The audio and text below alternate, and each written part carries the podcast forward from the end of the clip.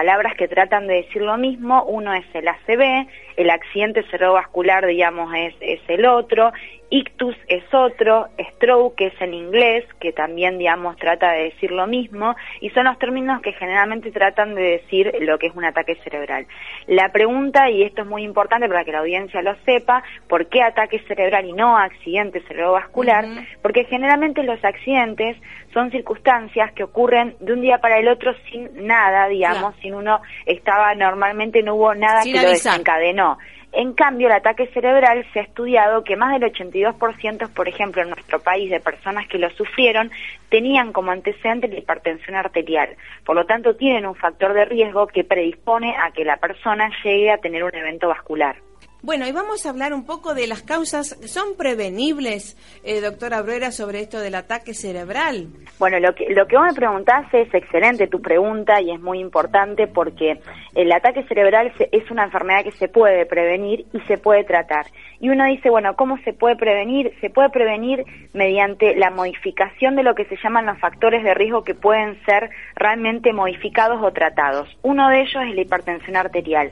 Lamentablemente muchísimas personas oyentes que, que están escuchando, digamos, este programa, que deben ser hipertensos, no lo saben y no están tratados adecuadamente. Por lo tanto, el chequeo con el clínico, el cardiólogo, los médicos, el médico del dispensario, el centro de salud más cercanos que tengan, tomarse la presión, sobre todo cuando uno pasa los 45 años, y tener un control estricto de lo que es la presión arterial, es una de las cosas que uno, si está normotenso, si tiene valores de presiones normales, va disminuyendo la probabilidad de tener un ataque cerebral. Los otros factores que hay que tener en cuenta son el consumo del cigarrillo. Hay que no consumir cigarrillo de tabaco, o sea, ni en forma activa ni en forma pasiva. Esto es, es muy, pero muy importante por el hecho de que el cigarrillo es el segundo factor de riesgo más frecuente en nuestro país y el que genera, digamos, un impacto sobre todo en las arterias que van al cerebro que realmente los daña de una manera eh, muy calamitosa y que generalmente muchas veces terminan en arterias tapadas totalmente en personas jóvenes, mucho más jóvenes que lo que uno veía antes. El cigarrillo sostenido en el tiempo daña las arterias del cerebro. El otro factor es el consumo de alcohol, hay que tratar de no consumir alcohol y si se consume realmente de una manera, digamos, muy escasa. El control de la, del azúcar en sangre, hay que controlarse qué azúcar uno tiene en ayuno, que es lo que nosotros llamamos la glicemia. Ese control tiene que ser también un control bastante estricto, sobre todo cuando se pasa una determinada edad y después los otros factores que también son importantes a tener en cuenta es el tema del colesterol alto. El colesterol alto eh, muchas veces eh, uno es como que dice, bueno, no le dé importancia, bueno, salgo a caminar y lo modifico, y en muchas, en muchas oportunidades hay que medicarlo porque el colesterol alto sostenido se va acumulando en las arterias, sobre todo que irrigan el cerebro, y se termina tapando. Por eso también la obesidad, el sobrepeso, sí, todo lo que lleva a tener, digamos, hay personas que son flacas y tienen colesterol alto porque tienen genéticamente, digamos, pero bueno, creo que hay que hacer mucho hincapié en que tratar de, de dar tiempo a nuestro a nuestra a la salud a nuestro cuerpo y a dedicarle digamos lo, lo que uno merece porque lamentablemente como vivimos en nuestro en nuestro país y en cada uno de los lugares uno por ahí no lo, no lo cuida mucho al cuerpo claro justamente esto del hay mucha gente que es delgada eh, o no está en un estado de obesidad o sobrepeso y dice, bueno, total, yo tengo una herencia que por ahí me toca. ¿Cómo es eso eh, del colesterol, el bueno y el malo? Eh, ¿Qué hay que tener en cuenta? Bueno, el, el tema de la herencia, hay eh, lo que se llama factor genético, que es un factor de riesgo no modificable. Yo genéticamente no puedo modificar lo que he heredado. Pero, por ejemplo, lo que tiene que ver con el colesterol, hay personas flacas que tienen, se llama dislipidemia familiar. Es una, se va pasando de generación en generación y tienen mucho colesterol alto, en algunos casos los triglicéridos, y el colesterol que uno llama malo se llama LDL y tiene que estar, tiene que tratar de una persona tenerlo menos de 100 en los valores del laboratorio. Esto uno es el objetivo que tiene que seguir. Entonces muchas veces se, se comienza con medidas higiénicos dietéticas que tienen que ver con comidas anulando lo que es la grasa sobre todo saturada, que es la manteca, crema de leche, todo lo que son eh, realmente grasas que uno tiene que sacar de la dieta hacer ejercicio en lo posible tres a cuatro veces por semana, 30 minutos, y si la persona no, después de tres meses no se dio esto, hay que seguir controlándolo con el laboratorio y en algunos casos, según la edad que tenga esta persona, hay que medicarlo. Por eso es muy importante que más allá de lo que uno genéticamente hereda, esto tiene que, se puede revertir y lo puede normalizar. El colesterol, eh, muy interesante, el colesterol, ¿qué hace a las arterias? ¿Qué efecto le produce a las arterias? El colesterol malo se acumula en las arterias. Yo siempre, bueno, yo soy docente también y cuando doy clases en, esto eh, me gusta por ahí hacer algo que tiene que ver con, ser muy explícita y explicar lo que tiene que ver con el colesterol. Y en esto siempre yo digo que el colesterol bueno es como un colectivo que va pasando por, eh, viajando por las arterias y sube al colesterol malo, que es la LDL, y la tira, la baila, deposita en el hígado para que después, digamos, se pueda, digamos, eliminar y no quede acumulado en las arterias.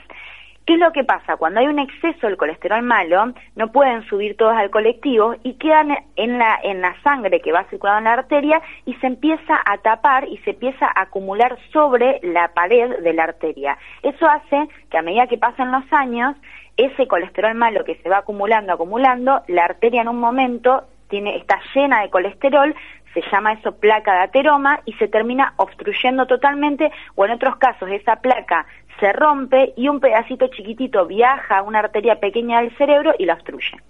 Bien, hemos tenido ejemplos varios y bueno, sobresalientes como ha pasado en estos casos eh, que han tenido que operar, ¿no? Esto de la angioplastía, ¿tiene algo que ver con el colesterol y, y la placa de ateroma? Eh, sí, tiene que ver, pero esto también que me preguntas es muy interesante porque el colesterol que se acumula en las arterias, por ejemplo, carótidas, que son las dos arterias que uno tiene en el cuello, que van a, dar una circulación que se llama anterior del cerebro, cuando esa placa de ateroma eh, tiene, digamos, un grado de obstrucción muy grande, que es más del 70% o igual, lo que se tiene que hacer es una cirugía, que es lo que lo que pasó si esa si esa placa ateroma le dio un síntoma al paciente, que es lo que le pasó, por ejemplo, en el caso a, a, Néstor Kirchner, que fue operado justamente porque la, lo que está indicado es la cirugía que se llama endarterectomía carotidia. En casos que no se pueda hacer este tipo de intervención, por casos específicos, se hace lo que es el stenting, que es la angioplastía, donde se coloca un stent para poder reperfundir esa arteria. Pero lo que es importante es que lo que hay que quedar claro en la audiencia es que lo, lo que es de elección es justamente hacer la cirugía en esa arteria. Exacto, bien. Entonces, además, obviamente hay que eh, mirar el paciente, qué condiciones tiene para elegir la mejor opción, ¿verdad?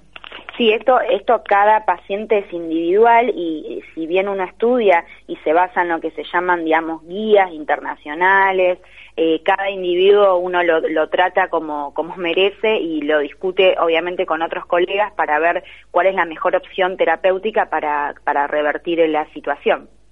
Exacto. Y cuando esto de, de la carótida que tenemos en el cuello. ¿Hay ejercicios que se podrían haber, este, como le habrán dicho o indicado al doctor Kirchner, em, para hacer, ¿no? Para que se pueda mejorar esa performance de la carótida? No, no, eso no, no hay ejercicios que mejoren. Cuando una persona tiene, digamos, una placa en la carótida, eh, el tratamiento eh, tiene que ser, digamos, médico y o quirúrgico, depende, digamos, el grado de obstrucción que tiene la arteria, pero no, no hay ejercicios que puedan modificar esa placa ateroma. Cuando eso ya fue acumulado, el tratamiento es otro, pero no, eso, digamos, no, hay ninguna ejercitación que pueda modificar eso. Sí, porque algunos neurólogos, antes de, hacer todos estos tratamientos o post-tratamiento quirúrgico, le indican, bueno, hacer un poco de rotación del cuello como para que eso quede, digamos, tener más flexibilidad de la arteria. No, no, no, eso no es así y todo lo contrario. Tratamos justamente que eso no esté indicado porque sobre todo lo que es la quiropraxia y determinados eh, ejercicios que tienen que ver con la movilización del cuello son causas de otra patología que se llama disección carotidia, que justamente es traumática, es por los movimientos, así que no, no, eso no, no, generalmente nosotros o por lo menos en, en particular en lo que es el tratamiento no lo indicamos. Bien, bien, bien, porque cada, cada neurólogo también tiene su, su idea, ¿no? Así que bueno, y después de la, esto del ataque cerebral, ¿puede que sea dado en niños ahora dado que tienen tanta, desde hipertensión, malos hábitos, colesterol?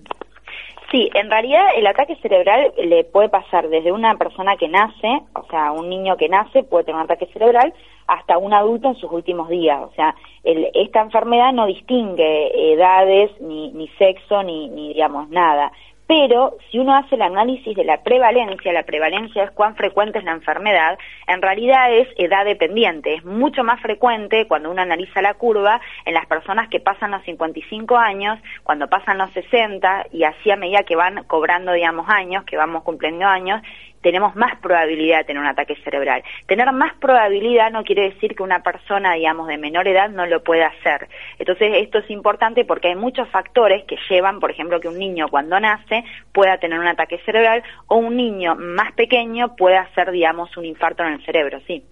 Bien, eh, después vamos a continuar porque vamos a ver los síntomas y cómo podemos remediar como sociedad, ¿verdad? Porque hay muchos, esos minutitos eh, eh, que uno puede compartir con el otro son importantísimos, ¿verdad?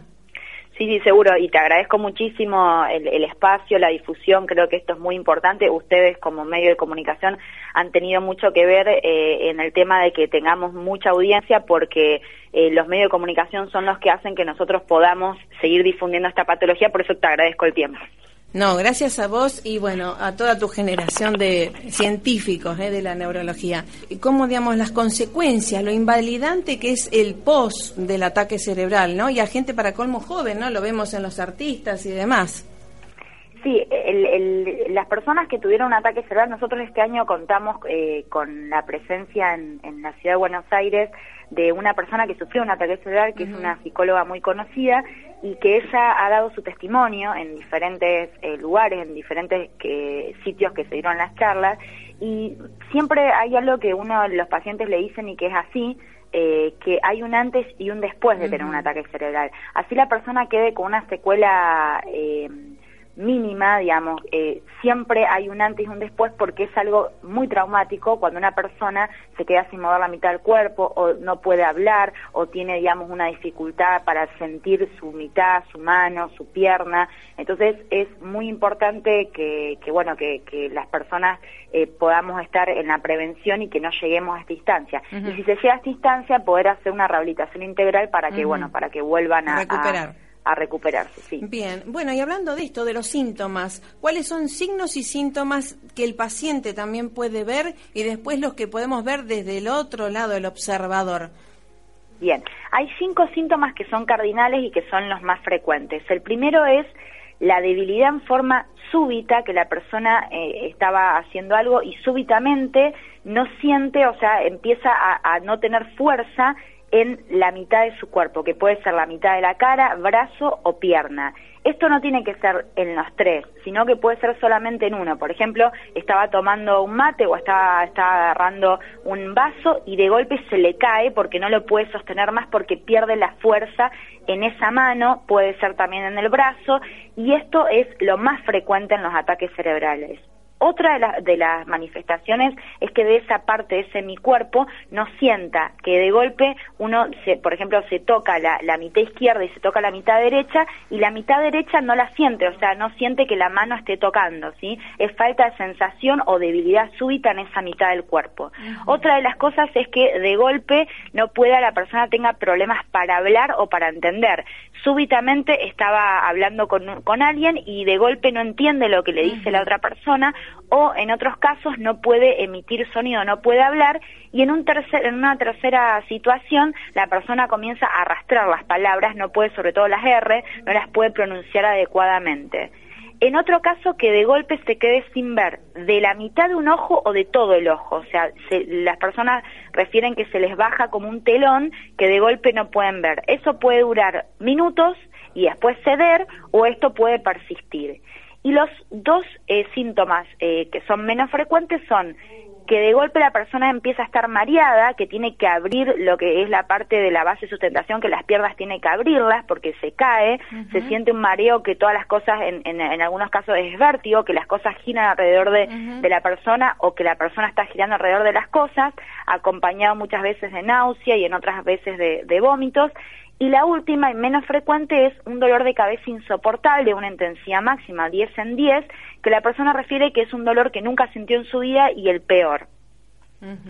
¿De un solo lado es generalizado? ¿Cómo es ese dolor, doctora? Porque hay mucha gente que tiene cefaleas, por supuesto. Sí, no, no. El dolor de cabeza es un dolor de cabeza que eh, eh, la persona, digamos, lo refiere en toda la cabeza y en algunos casos particular se toca el lugar donde dice que sintió que le estalló algo dentro de la cabeza y lo toca y lo refiere. Eso generalmente es menos frecuente porque es una cefalea que se llama secundaria a la ruptura de una malformación arteriovenosa o de alguna neurisma. Esto es mucho digamos, es muy importante que es el último síntoma, si, digamos, tienen acceso a lo que fueron todos los, afiches que estuvimos eh, brindando a la comunidad y lo que son los folletos, se coloca como último síntoma porque es el menos frecuente. Entonces es importante destacar esto y siempre que haya un dolor de cabeza que es distinto al que uno tenía, o en algunos casos no tenemos dolor de cabeza y de golpe comenzamos con un dolor de cabeza insoportable de una intensidad máxima, hay que consultar al médico para ver, digamos, cuál es su causa.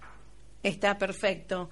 Bueno, y nosotros, eh, digamos, ¿y el diagnóstico diferencial? ¿Hay algunas cuestiones que son parecidas para, digamos, grandes, no? No, no, e, esto es importante todos estos síntomas son súbitos. Entonces, esa es la diferencia. E, es muy importante la pregunta que me haces porque eh, en esto eh, es fundamental que la persona difiere, que pueda decir, bueno, no, yo hace cuatro días que mm. estoy, que se me duerme un poquito la mano, que mm. me, y después, digamos, se me va eh, que es diferente que la persona diga, bueno, no, en realidad, digamos, empecé con que se me está durmiendo la mano, esto es, persiste, es en forma súbita, sí, o sea, estaba perfecto y de golpe comencé con esto y tiene que consultar rápidamente, digamos, con un especialista. Pero no es algo progresivo ni paulatino, sino que es algo muy brusco, algo que la persona estaba normalmente y de golpe comienza con alguno de estos síntomas.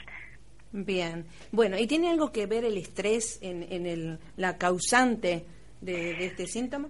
Bueno, lo que me, la pregunta que me, que me haces es muy importante, ¿por qué? Porque nosotros antes, si vos el año pasado me hubieras hecho esta nota, yo te hubiera dicho que el estrés y la depresión son factores que ayudan pero que no lo desencadenan. Bueno, hace un mes atrás salió un trabajo muy importante en el cual demuestra que el estrés sostenido, el estrés sostenido es cuando una persona está tres, seis meses estresada todos los días de su vida de una manera, digamos, muy importante, es un factor de riesgo para que la persona pueda hacer un ataque cerebral. Al igual que la depresión mayor, sostenida en el tiempo, también son dos factores que uno hoy por hoy está en condiciones de decir que son factores de riesgo para hacer un ataque cerebral. Anteriormente uno decía que son factores que ayudan y a uno le llamaba la atención que las personas, cuando uno le preguntaba, bueno, ¿qué es lo que pasó? ¿Qué cosa previa eh, estuviste haciendo antes de tener esto?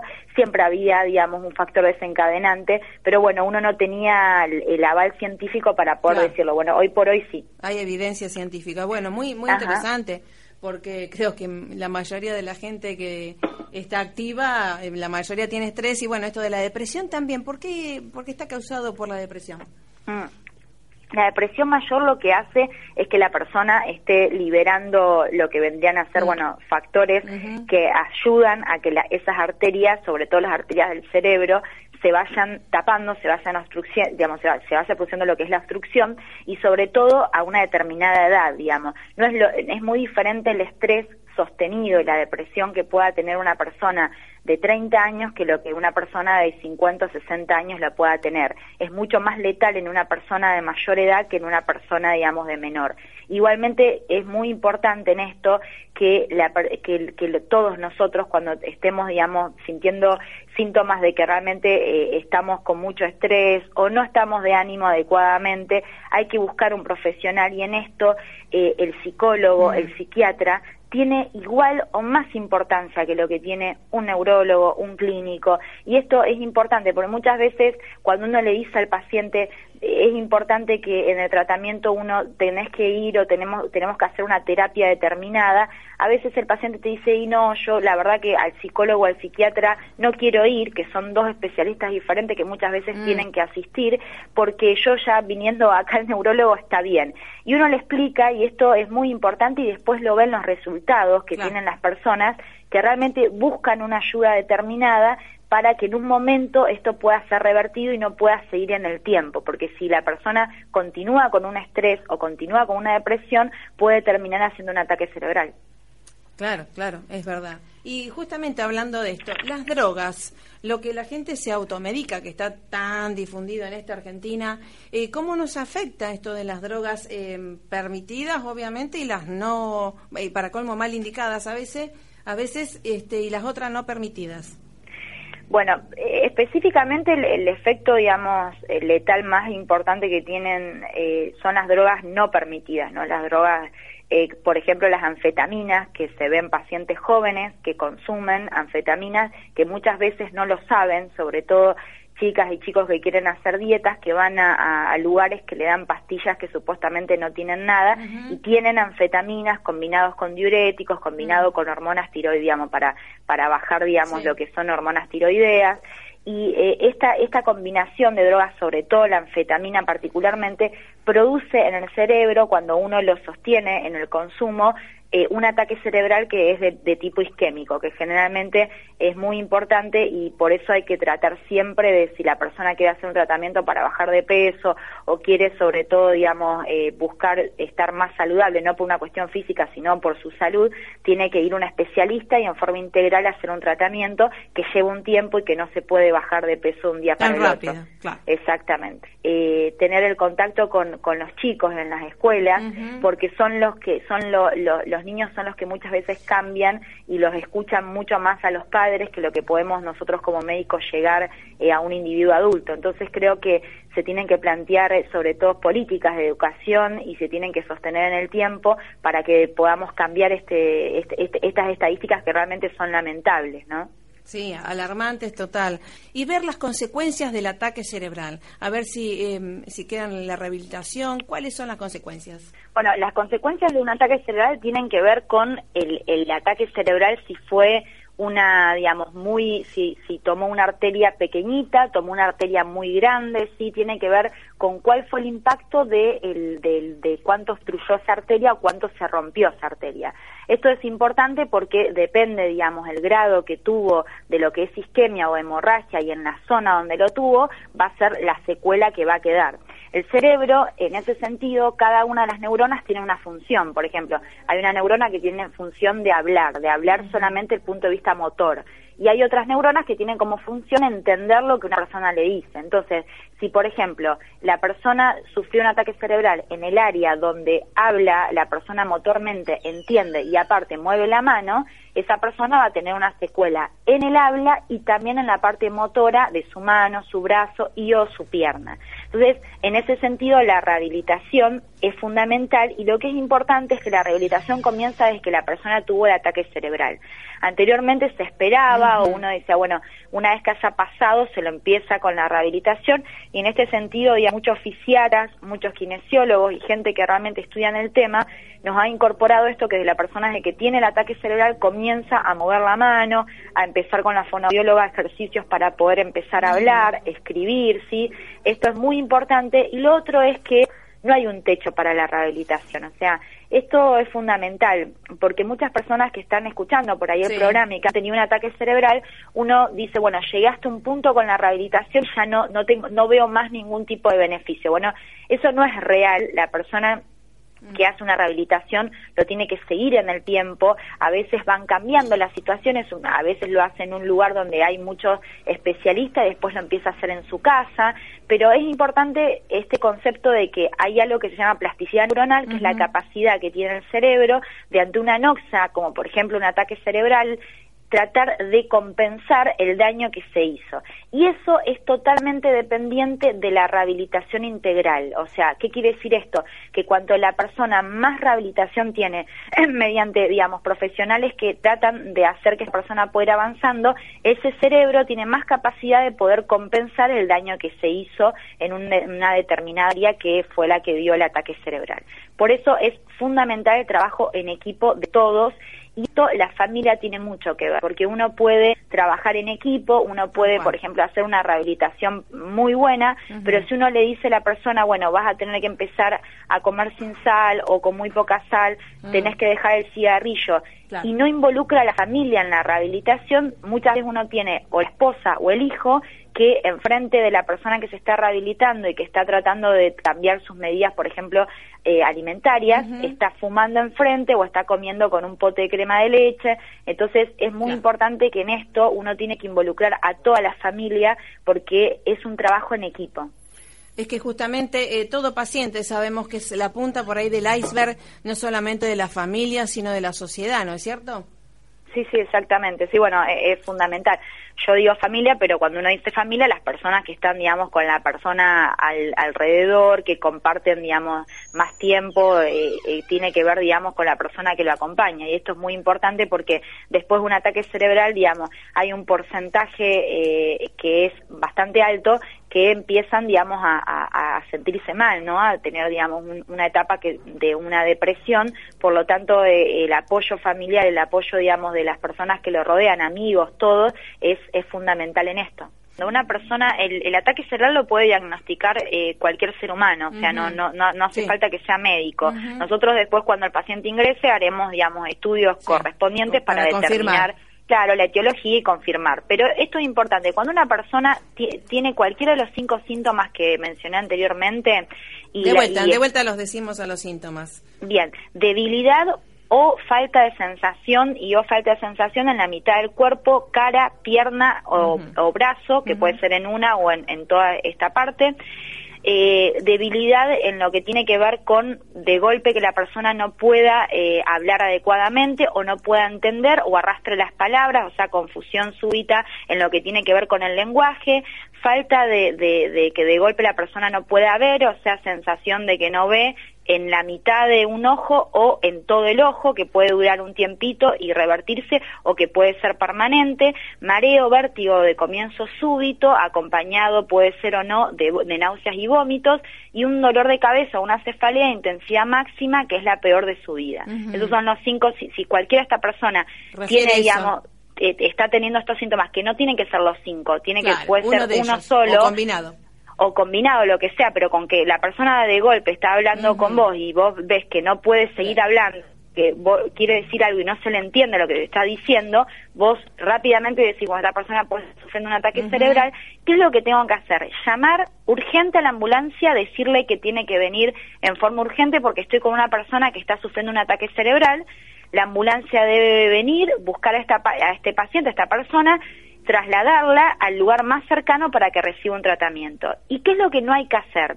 Lo que no hay que hacer es acostarlo para que se duerma, si de golpe esta persona acompañado de estos síntomas empieza a dormir, hay que estar hablándole, mantenerlo despierto, no dejarlo que se duerma, ¿sí? Otra de las cosas que no hay que hacer es no darle ninguna medicación. Si la persona es hipertensa y, y, por ejemplo, viene el de la ambulancia y lo encuentra con la presión muy alta, que es lo que pasa cuando una mm, persona tiene un ataque cerebral, no hay que darle ninguna medicación ni abajo de la lengua, ni la mm. medicación habitual. No hay mm. que darle nada, absolutamente nada, que le, porque no hay ninguna medicación que en ese momento le va a revertir lo que son los síntomas. Y lo otro es que hay que tratar de tranquilizarlo, esperar, digamos, que venga la ambulancia rápidamente, subirlo y trasladarlo al lugar más cercano. Pero es, es muy importante que no eh, tratemos de hacer más daño, porque si uno le da una medicación que le baje la presión, va a hacer que el, la isquemia o el infarto que tenía en mm. ese momento sea grande. Entonces es muy importante que uno no tenga que eh, darle nada en ese momento, tranquilizarlo todo lo que se pueda a la persona, porque la persona que está sufriendo un ataque cerebral y se está dando cuenta, es importante que tratar de que no se ponga más nerviosa y trasladarlo sí en forma, digamos, urgente, urgente. Si la ambulancia no viene, muchas veces uno lo carga en el auto y lo lleva. No es lo ideal, porque mm. la persona puede tener alguna complicación y siempre lo ideal es que esté, digamos, con un servicio de emergencia que lo traslade. Gracias eh, a usted, señor, doctora Bruera. Bueno, muchísimas gracias. ¿eh? Bueno, todo lo mejor a toda la familia por allá. Bueno, gracias.